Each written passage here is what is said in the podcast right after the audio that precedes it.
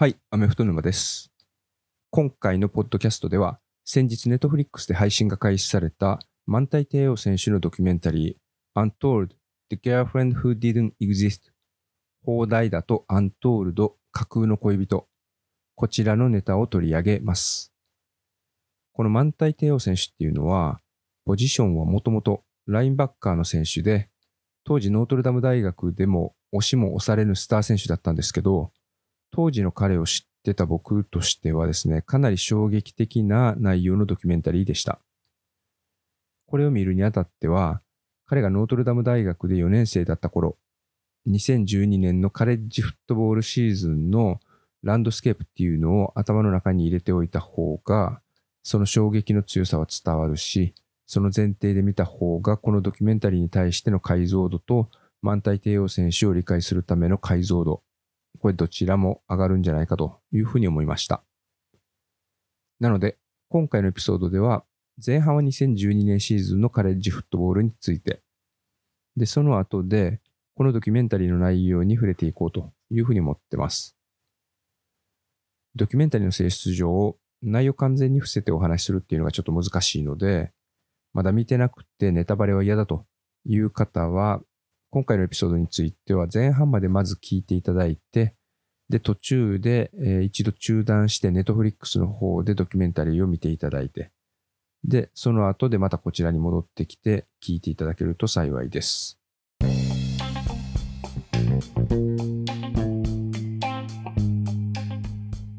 まず一般的なアメフトファンだと満体帝王って誰？っていう方がほとんどなんじゃないかと思うんですよね。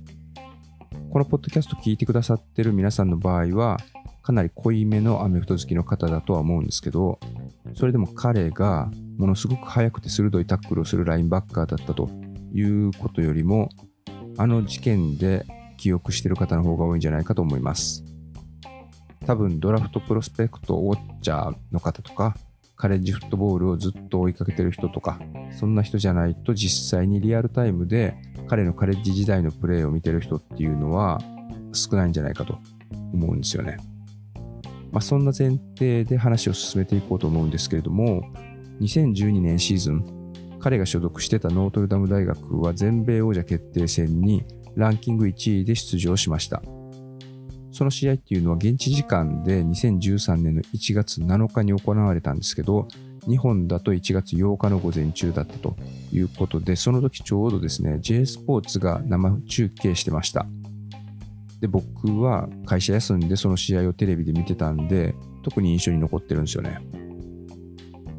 その時はまだ今の4チームによるトーナメント方式のプレーオフっていうのをカレッジフットボールはしてなくて、BCS っていうコンピューターが弾き出したランキングをもとに、1位と2位が4大ボウルの中の1つを使って対戦するという仕組みだったんですけれども、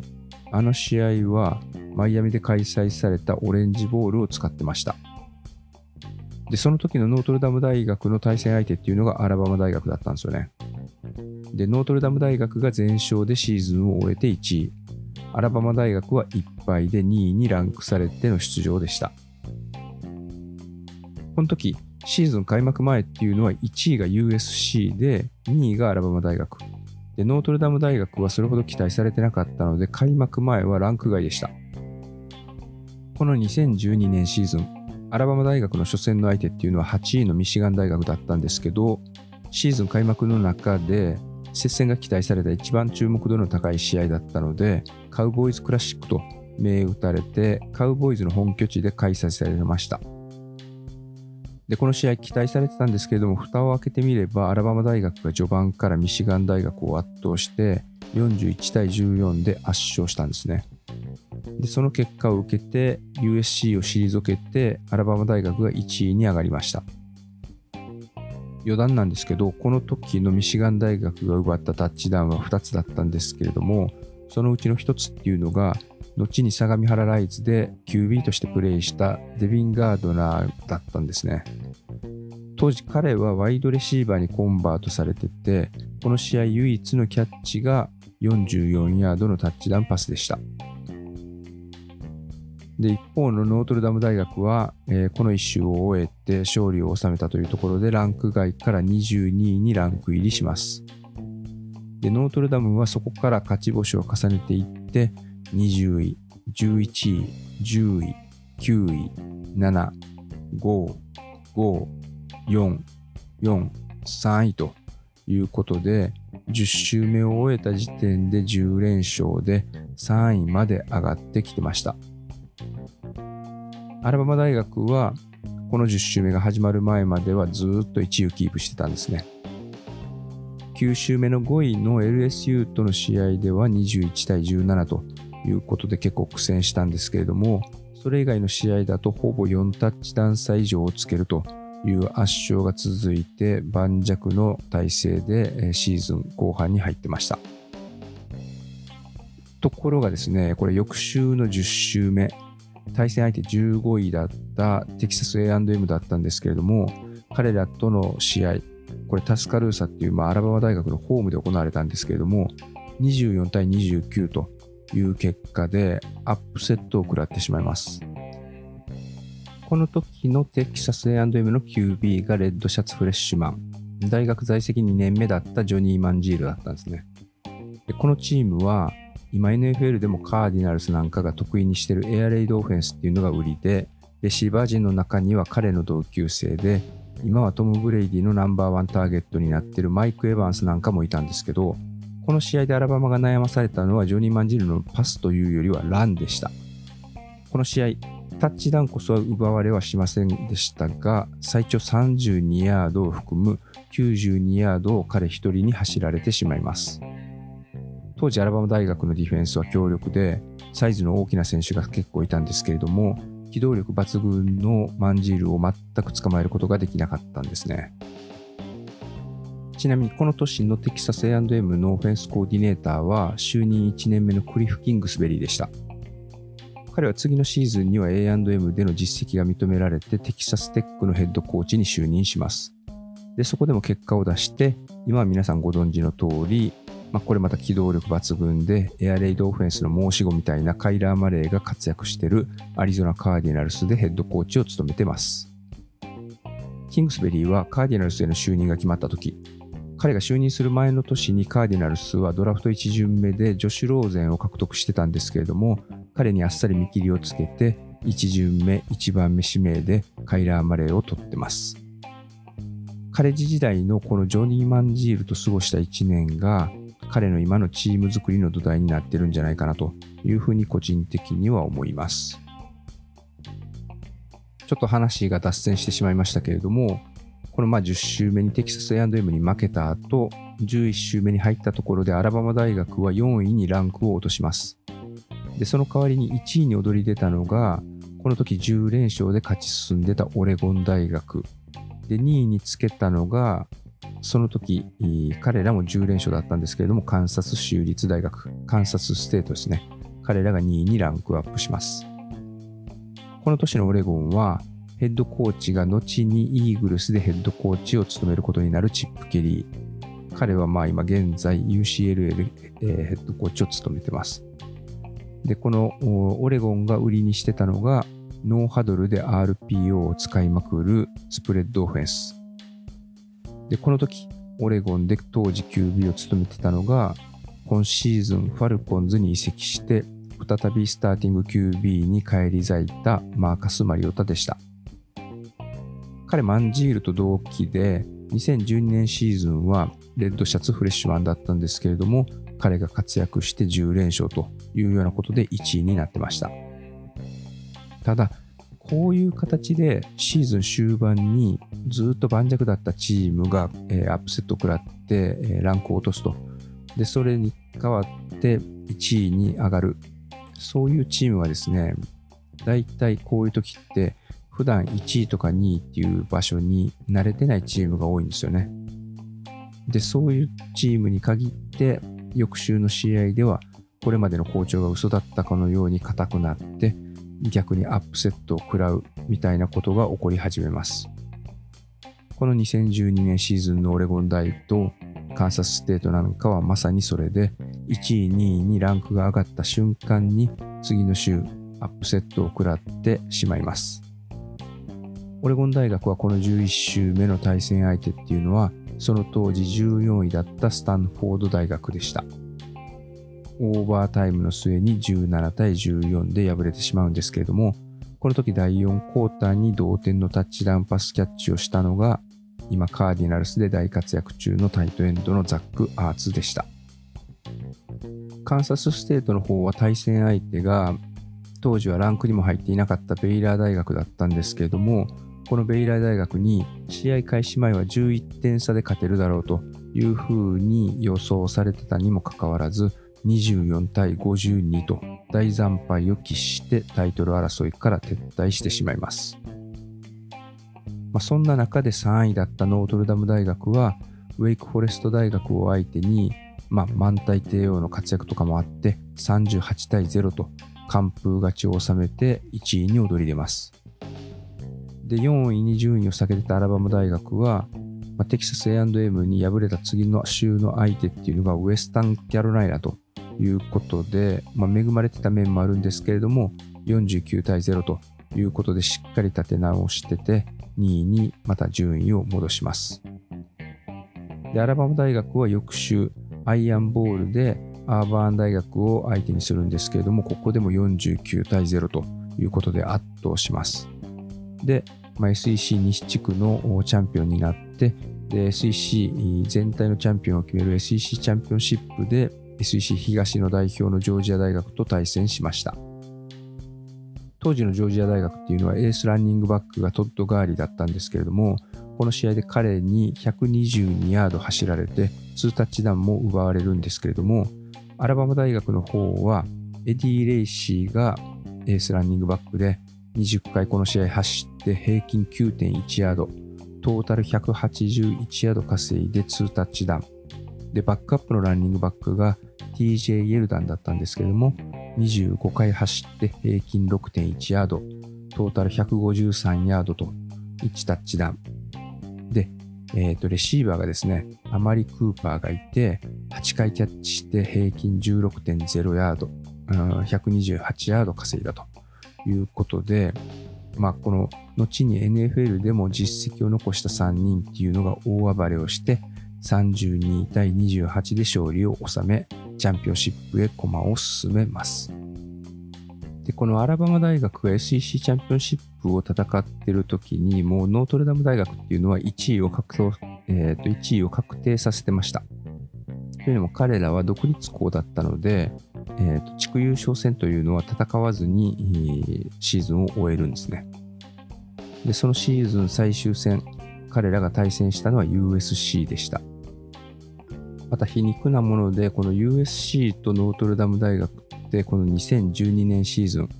開幕した時と最後戦った時では本当真逆だったんですね。天と地というんですかね。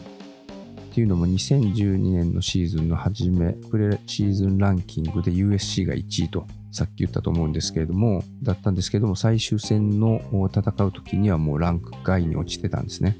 でノートルダム大学は逆に言うとランク外から1位にまで上ってたと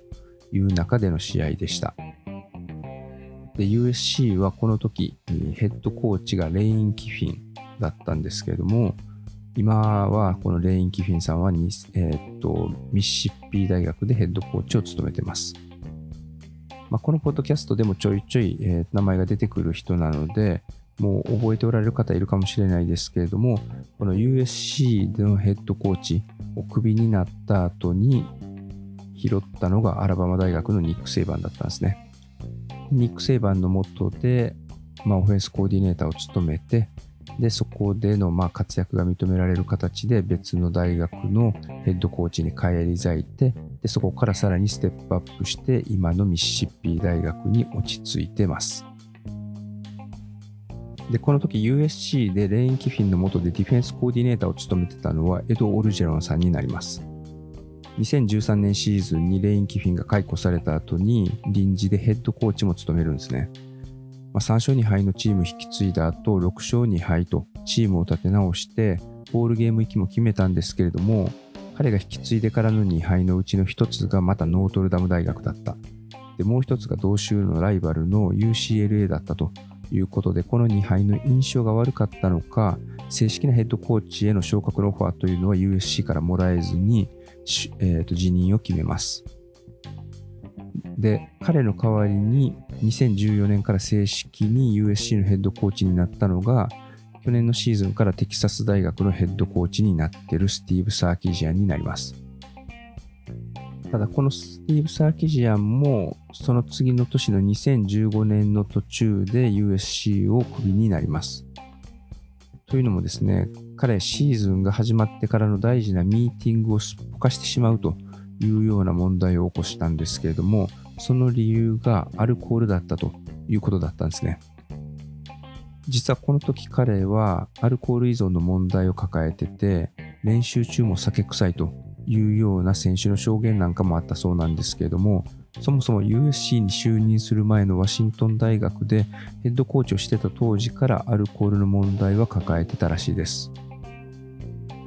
スティーブ・サーキジャンは UC を解雇された後、この2015年はお酒の問題と向き合うために治療に入ります。なんですけれども、2016年、セカンドチャンスを得るんですけれども、この時彼に手を差し伸べたのがニック・セイバンです。アラバマ大学で彼をアナリストとして迎え入れて、えー、まあ、それによって彼はセカンドチャンスを得るんですけれども、その後、ファルコンズのオフェンスコーディネーターを務めて、で、そこからアラバマ大学に戻ってきてオフェンスコーディネーターを務めて、で、今は先ほども言ったようにテキサス大学のヘッドコーチになってます。じゃあ辞任したエド・オルジェロンはその後どうなったのかというと、2014年シーズンは1年フリーで過ごすんですけれども、2015年に LSU でディフェンスラインのコーチを務めます。で、ここでもその翌年、2016年に当時の LSU のヘッドコーチがシーズン途中でクビになって、また臨時ヘッドコーチを務めることになります。で、この時彼はうまくチームを立て直すことに成功して、LSU からはその成果を認められて、翌シーズンから正式に LSU のヘッドコーチになるんですけれども、彼ずっと続けてる中で2019年にジョー・バローを擁して LSU で全米制覇を達成したヘッドコーチとして成功を収めてます。ちょっと話が大きくそれてしまいましたけれども、また時間を戻すと、2012年シーズンの最終戦、シーズン前はランク外だったノートルダム大学が1位だと。でシーズン中一度は交代したもののコンスタントに力を見せてたアラバマ大学が2位だったということで、まあ、この2チームが全米優勝戦、うん、全米チャンピオンシップで対戦するんですけれども対戦時のランクはノートルダム大学をアラバマが下回ってましたけれども、まあ、結果的にはですねアラバマ大学優勢だろうという声が大勢を占めてました。特に両チームともシーズン中にミシガン大学と対戦してるんですけれども、えー、と初戦で対戦時に8位だったミシガン大学に42対14でアラバマ大学が圧勝したのに対してノートルダム大学は18位にまでランクを下げてたミシガン大学相手にホームで13対6の接戦の末勝利を収めてました。ノートルダム大学は全勝はしてたんですけれども、このシーズンは延長の末に勝利というのが2試合あったんですね。一つはスタンフォード大学に対して、でもう一つが4位にランクを上げた後の直後、ランク外のチームを相手にオーバータイムを3回やってなんとか勝ったというようなこともあったので、地力に関して言うとアラバマ大学の方があるんじゃないかというふうな印象をみんな持ってたと思います。まあ、と言っても全勝は全勝ですからね。で、この時、えーと、ノートルダム大学を率いてたのはヘッドコーチ。それがですね、就任3年目のブライアン・ケリー。彼は去年のシーズンまでノートルダム大学を率いてたんですけれども、今シーズンから LSU、まあ、エド・オルジェロンの後任ということになるのかな？のヘッドコーチを務めます。ノートルダム大学を率いた12シーズンの中で、負け越したシーズンっていうのは1シーズンだけ。で、10勝以上上げたシーズンが7シーズン。で、ノートルダム大学で、えー、ヘッドコーチになってから通算105勝を挙げて、ノートルダム大学のヘッドコーチの中では最多勝利を収めているという名将ではあるんですけれども、プレーオフなどの大舞台になると勝てないという印象が強く残ってます。最近ノートルダム大学が大舞台で勝ててないのは、ブライアン・ケリーの手腕が問題だったのか、まあ、ノートルダム大学が独立校ということで、カンファレンス内のライバル校との間でしのぎを削っている他の強豪校と、対戦スケジュール的なところで、えー、不利ということが原因なのかは判断が難しいところかなという気はしています。ただ僕はちょっとですね、この2013年1月7日にアラバマ大学との試合、まあ、これを見てたんですけれども、この時の印象からノートルダム大学ってプレイオフでは弱いよなという印象を持ってます。まあちょっとネタバレみたいになってますけれども、まあ、この試合、アラバマ大学が勝ってるんですけれども、まあ、戦前から今シーズン、うん、2012年シーズンのノートルダム大学を支えたディフェンスで、アラバマ大学のエディ・レイシーとか TJ ゲルドンっていう全くタイプの異なるランニングバックのランプレー、これを止めれるのかということだったりとか、アマリ・クーパーへのパスオフェンス防げるのかみたいなことだったり、CJ モズリーとか、結果的には後でですね、バストを扱いをされるんですけれども、このアラバマにいた時はすごかったコーナーバックの D・ ミリナーとか、母クリントン・ディックス、あとはランドン・コリンズみたいなセカンダリーを相手に、ノートルダムが進めることができるのか、攻撃点取れるのかというところが注目ポイントだったんですけれども、まあ、結果的には蓋を開けてみたら、この全米チャンピオンシップは前半だけで28対0。開始から3回連続アラバムがタッチダウンということで、第2クォーターの途中ぐらいから自力の差がもう明らかで、正直この両校に興味がなかったらもうそこで試合見るのをやめてしまってもおかしくないみたいな内容でした。結果は42対14ということでシーズン最後の試合としてはかなり物足りない内容でしたね。で、この試合、まあ、何より期待外れだったのが、まあ、それまでノートルダム大学のディフェンスを支えていた満体帝王。彼はシーズン中は大活躍で、ボールゲームでの結果も含めると、トータルで113回のタックル成功。ロスタックルが5.5回。で、2011年、前のシーズンまではなかったインターセプトもこのシーズンは7つ奪うということで、守備範囲が広くて、ノートルダム大の守備の要、それは間違いなくて、で、ハイズマンの候補にもなります。残念ながらジョニー・マンジールが受賞して、彼はあノート、えー、ハイズマン取れなかったんですけれども、まあ、ファイナリストとしてもまあうなずけるよなというようなパフォーマンスでした。ただ、アラバマ大学との試合に関して言うと、その片鱗っていうのを全く見せることがなくて、いいようにやられてたんで、試合見ながら僕なんかは全然あかんやんというふうに思ってたんですけれども、この時彼がフットボール以外のプライベートであんな衝撃的な問題を抱えてたみたいなことを僕は想像だにしなかったですね。ということで、前置きが長くなりましたけれども、ここからいよいよ今回見たドキュメンタリー Untold The Girlfriend Who Didn't Exist こちらの内容に触れていくことになります。なので、もしこっちのドキュメンタリー先に見たいという方は、ここで一旦このポッドキャスト聞くのを中断していただければと思います。もしこのままポッドキャスト聞くぞという方は、引き続きお楽しみください。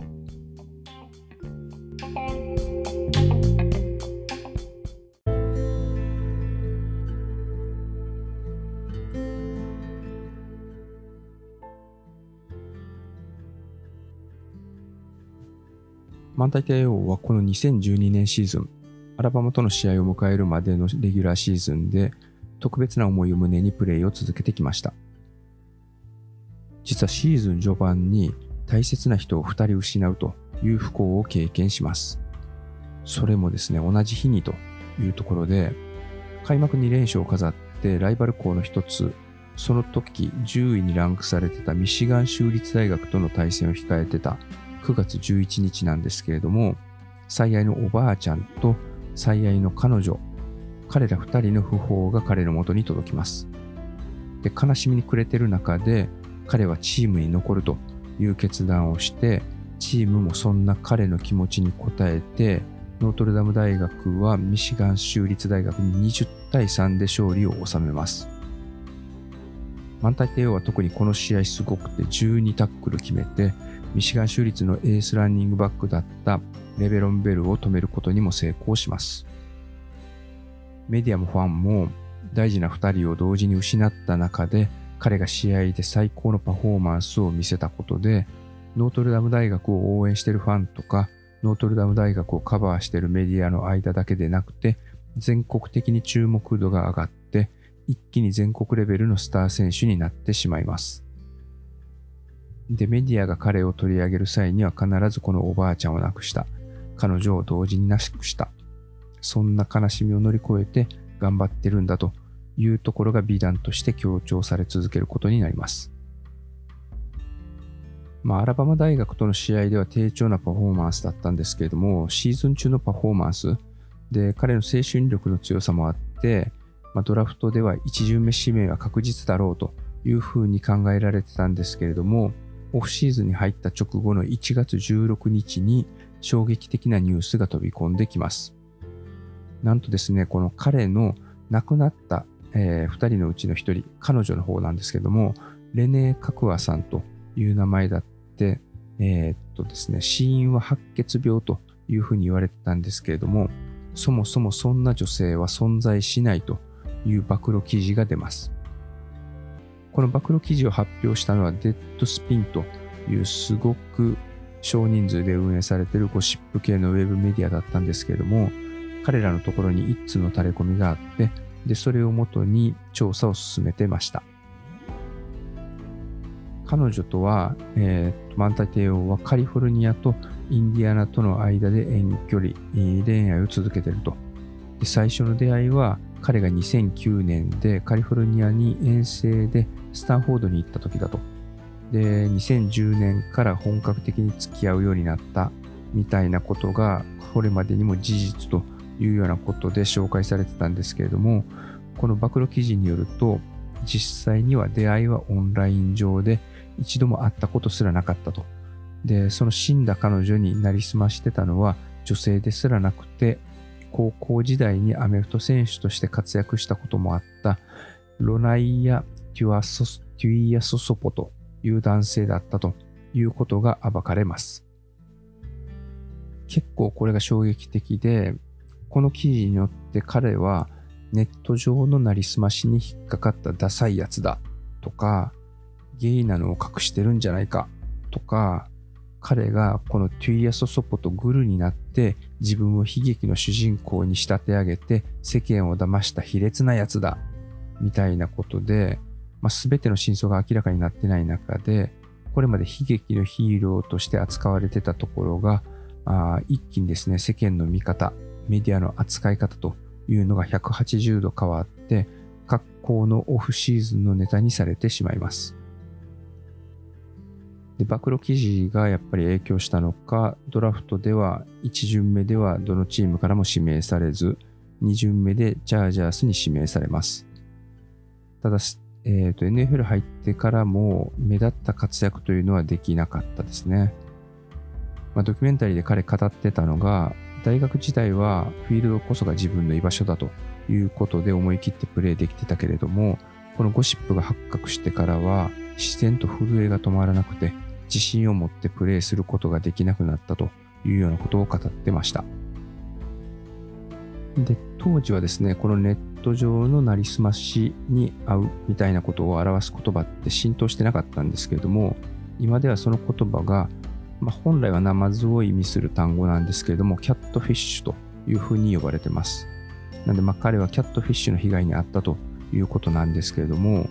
これ実際にドキュメンタリーをご覧になった方はわかると思うんですけども、テオ自体には全く悪意はないんですよね。ネット上で知り合ったのも、まあ、軽い挨拶からスタートして、で、そこからちょっとずつ関係は深くなるけれども、実際にはアメフトに集中したいという気持ちの方が強いから、そこまで積極的に会おうというようなことはしてませんでした。なので、まあ、このネットだけで繋がってるのが彼にとっては都合がいい。でもいろいろと本音を語れる間柄になっていったということで、まあ、お互いの気持ちは気持ちの結びつきっていうのかな？は深まっていくというようなことだったみたいです。で、この彼がね、その大学時代過ごしてた時って、まあ10代、20代前半ということになりますけれども、まあ、周囲にどんな風に自分が見られるのかが気になる年頃でもありますよね。まあ、付き合ってる彼女とは実は会ったことがないみたいなことはあんまり知られたくないようなことだと思うので、まあ、ちょっとした害にならないような、まあ、見栄を張るような嘘もついて、さもリアルにあったかのように装うというようなことで、まあ、続けてたと思うんですけれども、この関係を。ただそんな中で相手が一線を越えたということで、まあ、事態が取り返しのつかない局面を迎えてしまったということですよね。まあ、結果的にはこの一件があったことで、まあ、マンティ帝王、マンタイ帝王のアメフト選手としてのキャリアは台無しになってしまいます。まあ、ドラフトでも上位指名はされたけれども活躍はできなかった。なんかね、バストっていう選手っていうのは毎年それなりの数いますし、まあ、何か事件を起こしてしまったりとか、道を踏み外すというような選手、NFL で居場所を失うというケースはありますけれども、彼のケースみたいに誰かに騙されて世間とメディアから手のひら返しにあって笑い物にされて、それによって力を発揮できなくなってしまうというパターンは記憶にないですよね。まあ、この、このニュース自体は、まあ、僕も知らなかったわけではないんですけれども、このドキュメンタリーは結構その当時知らなかったことっていうのが暴かれてて、よくね、なんかすごく驚く時の表現で、ジョードロッピング、顎が落ちる、驚きで口をあんぐり開けたままになってしまうみたいな表現ありますけれども、マジで開始5分ぐらいからほぼ最後までジョードロッピングな状態で見てしまいました。まあ、僕の中ではこのジョードロッピングな状態、口が開いたまま鳥肌が立ったのが、満体帝王を騙したこのロナイア・テュエア・アソソポがインタビューを受けるために登場した冒頭5分ぐらいのシーン、開始直後ですね、え、のシーンなんですけれども、滑腹のいい女性として登場したんですよね。まあ、このゴシップがあって、紆余曲折を得て、彼はトランスジェンダーで、ナヤという女性になってたんです。で、インタビューの中で彼は、当時は彼、まあ今は彼女か、あの、ナヤ、彼がですね、満体帝王とのやりとりを振り返る際に、ちょいちょい自分が、まあ、自分のセクシャリティのことで悩んでたみたいな告白が挟まれるんですけども、個人的には、ま、この納屋に対して、なんか嫌悪感を抱かずにいるっていうのがちょっと難しかったですね。自分の性の悩みを抱えてるからといって、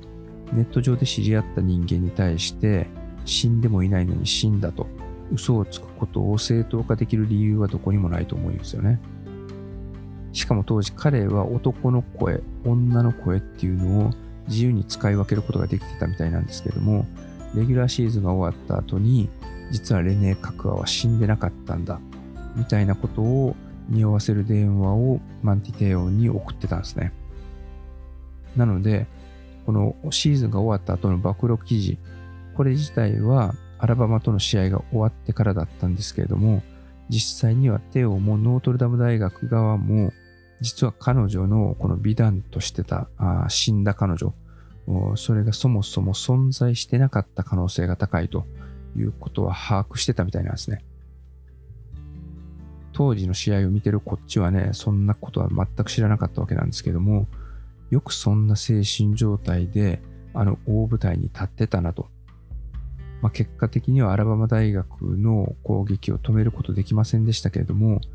このなんかね、うんと、プライベートのこたごたがなければ、もうちょっとパフォーマンスの内容は変わってたんじゃないかというふうに思いました。まあ、それよりも一アメフトファンとして腹が立つのはですね、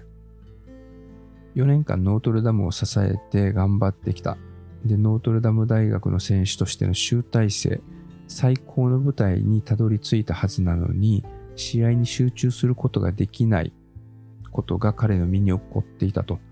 いうことが腹も立つし残念だという気持ちが強かったです。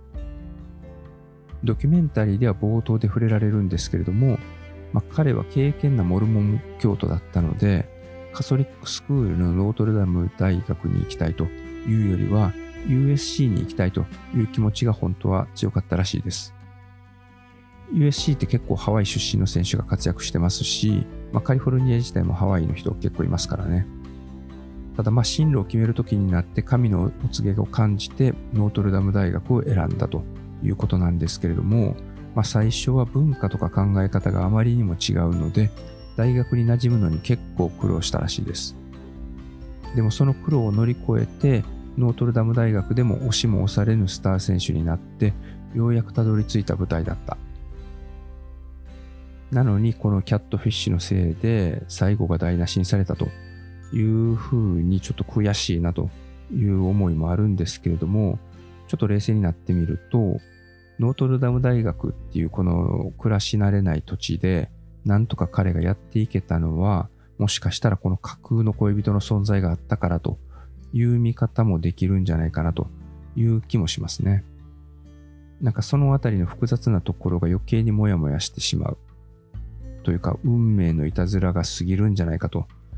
うん、彼にとっての正解って何やったんやろということをいろいろ考えさせられました。とにかくこのドキュメンタリー見終わってまず思ったこととしては、満体帝王の精神力の強さ、あとはま彼が、まあ、このドキュメンタリーが作られるとき、まあ、生きててよかったなというふうに思いましたね。本当今の世の中って誹謗中傷とか心ない言葉っていうのがネット上では溢れてると思うんですけど、まあ、そんな中でよく彼は耐え抜いたなと。あと、まあ、本来の彼のプレイが NFL で見たかったなと。まあ、それが見れてなかったというのが残念ですよね。まあ、実際この件がなかったら彼が NFL で活躍できたのかというところはわからないんですけど、まあ、そもそもね、もしかしたら最初からノートルダム大学に行かなくて、USC を進学先に選んでたとしたら、みたいなこともちょっと考えちゃいましたね。まあ、今回のこのポッドキャストで前半でお伝えしたみたいなシーズンの展開にはなってなかったと思うんですよね。彼がもし、S えー、と USC に行ってたら。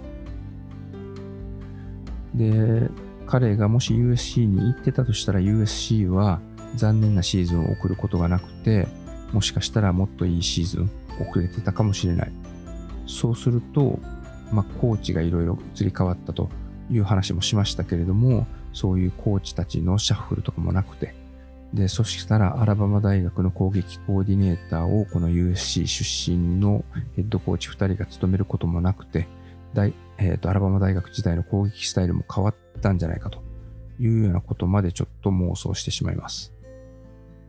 USC がずっと強いままだったら、エド・オルジェロンも LSU に行かなかったかもしれない。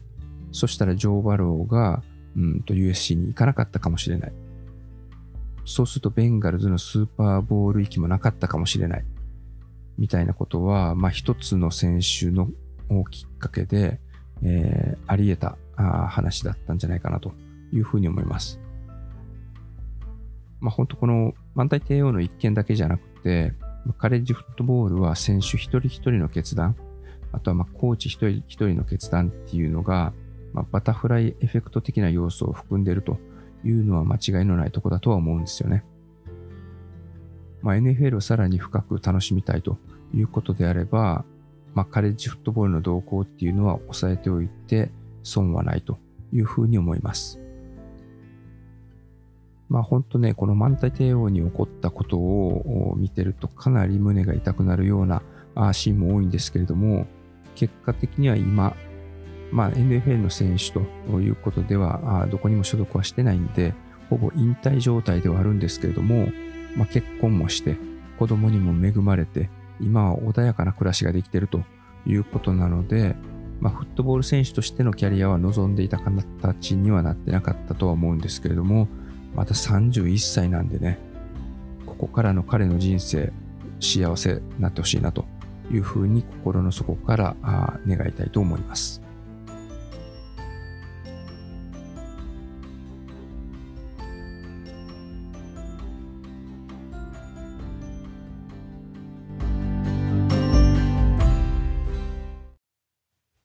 はい、いかがだったでしょうか？本当ね、このえーとドキュメンタリー、なかなか面白かったので、えーこれ最後まで聞いていただいた中で、まだ見てないという方は、まあ、かなりネタバレはしてしまいましたけれども、ぜひ、機会を見て、えー、ネットフリックス、もし入ってるんであれば見ていただければなというふうに思います。一応リンクの方には、えっ、と、この、ポッドキャストで紹介したデッドスピンの暴露記事っていうのも、掲載えリンク貼ってるので、そちらも読んでいただければなというふうに思います。ということで、またしばらく暑い日は続きますけれども、もうプレシーズンも3週目も入ったということで、いよいよ NFL 開幕しますね。実はカレッジフットボールに関して言うと、ウィーク0というのがこの週末から始まってます。ということで、えーまた、うん次週以降は徐々にシーズンに関する話が出てくるかなというふうに思います。いつものお願いになりますけれども、チャンネル登録、星の評価、まだまだ、えーお待ちしております。ぜひぜひよろしくお願いいたします。では。